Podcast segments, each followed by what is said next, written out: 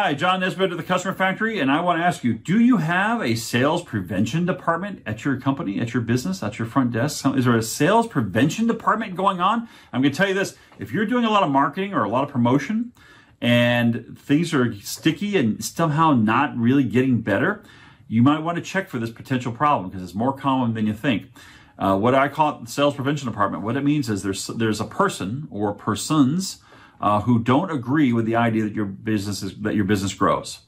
And I'm not saying it's because they're evil or nasty or dastardly bad guys sitting in the background going, yeah, yeah, stop him. No, no. What it means is you might have a front desk person. Now think about this. You have to have a front desk person. This is the most common thing. Um, and this person gets the same pay, whether in that for an hour, whether you're busy or not. So if they get trying to, if they're not, if you're not busy, they can work on, they play on their Facebook and goof off. If they, if they, uh, if they're really busy, then they have to really work for a living, right? It's the same amount of pay. And, and the wrong kind of personality will sometimes think, well, why don't I just reduce the amount of work that I have to do? That way I have more free time, right? Now, I'll, hopefully you don't hire too many of these people, but they do sometimes slip in uh, when you're hiring, and you get someone who, who wants to kind of freeload that way. They don't, they, they're not really in it for you. They're in it for them. And if they can slack off, that's just great for them. They're kind of lazy. Some people really enjoy being busy, even if they're getting paid the same. They don't mind because they like being busy. And that's the kind of person you want to try to hire. And I could do a whole video on how you hire people properly that way. But I'm going to tell you, what you want to look for is somebody who tells you, all the leads are bad, or oh, so on, people schedule, but they don't really, they start giving generalities. Well, it's raining, so no one wants to come in, right? Uh, or, well, people just don't have money these days, Doc. That's why this isn't working, right? They give you kind of general statements like that that leave you with no handling. Like, what are you talking about? And they don't just come up and say them to you like that. They kind of leak them to you, or they'll tell other staff this who then tell you this, right? That person is preventing you from growing your business purely because they don't want to be busier themselves. Right? And, and if you can spot that, and like I said, you spot it by those kind of statements is what they make. They say these general general plan things like, like I just said, that uh, they kind of cut at, at success.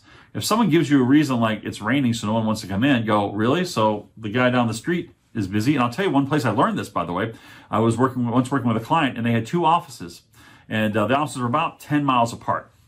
And uh, so they basically get the same weather, okay? They, and in one office, they had a kind of a crappy production day, and the front desk person, well, it, it's raining. That's why no one wanted to come in. That's why I had so many no-shows, because it was raining, right? The office had their busiest ever day, right? They had a one hundred percent show-up rate that day, right? So, okay, what's going on? When you look closer, you find the first person who blamed the weather was actually just not interested in working, right? You actually you find she was making Facebook posts during the day while she supposedly worked. Now, the doc had a strict no Facebook posting while you're at work thing. Don't use your phone, but she would still go in the bathroom or whatever. She's goofing off, right? So, so if you get somebody who's doing that, start looking, and you'll find the person who's slowly poisoning your well.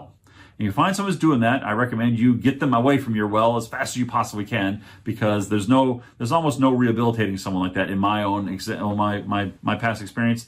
They're just not a good fit for that position. They need to go find a position where they are a good fit. And you need to find a person who's a good fit for what you need, which is a gung-ho person. Let's grow this place and do great, right? So anyway, so just be aware of that. That if you're having trouble growing, it might be a little bit of the sales prevention department. Someone who realizes that if I just hang up on that one customer, that's one less customer I have to deal with. Whoops, I've seen that happen. Or if I just kind of botch this show up script a little bit, the person won't show up, and that's one less person I have to handle, right?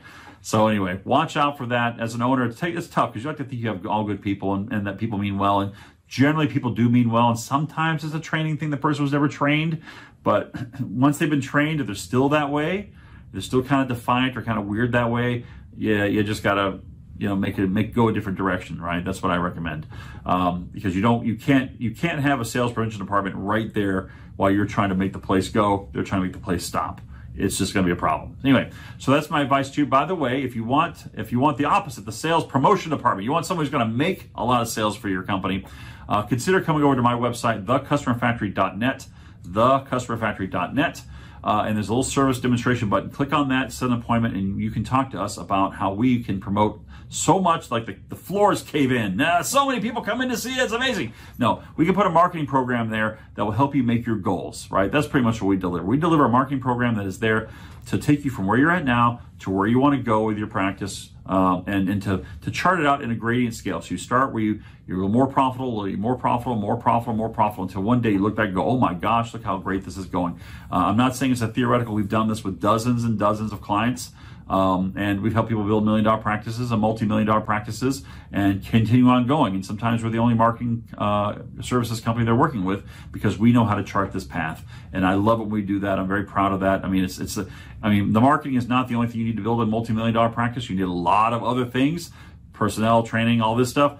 But you need, for sure, a good marketing program to support all that. And that's what we deliver to you. And that's what I'd like to have a chance to, to do for you. So if you're thinking, maybe maybe I'd try, like, have this Nesbitt guy do my marketing for me, go ahead and set a demonstration up. We'll, we'll show you the program. At the very least, you'll learn something. Uh, at, the, at the very best, you'll actually become a client, and we'll solve your marketing problem, problems as best we can and help chart a course for where it is that you want to go to. Okay? So I'll see you next time in the next video. Take care.